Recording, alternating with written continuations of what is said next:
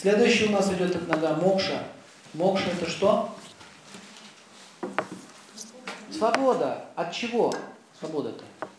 От пороков. Вот представляете, у вас все есть, деньги есть, дом есть, бизнес процветающий, все есть. А поговорить не о чем. Душа пустая. Человек в Бога не верит, нет моральных никаких принципов. Ни разу в их дом не посетил ни один святой человек. Ни разу они не сделали ни одного благородного поступка. Не помогли ни одному голодному ребенку. Собаку даже вы с дома не покормили голодную. Ничего хорошего они не делают.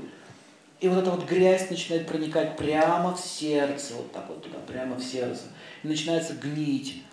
Зависть, гнев, жадность, гордыня. Дети не уважают старших. Старшие не заботятся о младших. Обижают слуг, унижают их. Побери. Видели? Поел, на пол бросил. Подбери, слуга. Вот это называется развращение изнутри. Живот такой нарастили, ходят хрюкают, отъелись. А суть гниения души. Что происходит? Полное разложение личности. А потом они с ума сходят, им делать нечего.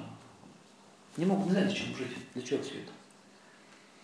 Вот эта мокша защищает от чего? Очень так еще перевести художественно. Это культура, это развитие внутренней культуры. Это означает, что надо что? Образование иметь. Как это все поддерживать? Надо учиться постоянно всю жизнь. А кто из вас заметил, что очень часто в семейных отношениях бывает так, что кто-то дальше растет, а другой остановился? Ну вот он не хочет, все. Вот не хочет он дальше идти в жизни, не хочет. 40 лет все футбол смотрит, понимаете? Никак не хочет. Еще ей говорят, ты ерундой тут занимаешься, куда ты ходишь? Чушь всякую слушаешь. Сиди дома, чисти мне картошку. А я буду футбик смотреть. А и бильярд по вечерам гонять. Или женщины. Вот сидят про свои эти сплетни. Бла-бла-бла, бла-бла-бла. Муж там уже, и там уже, и программники у него, и благотворительность какая-то у него. Она не участвует. Она не хочет участвовать в его жизни. Видели таких? Вот это называется проблема по мокше пошли. Враги ворвались вот с этой стороны. Мокша. Разложение духа. Нет культуры, нет развития.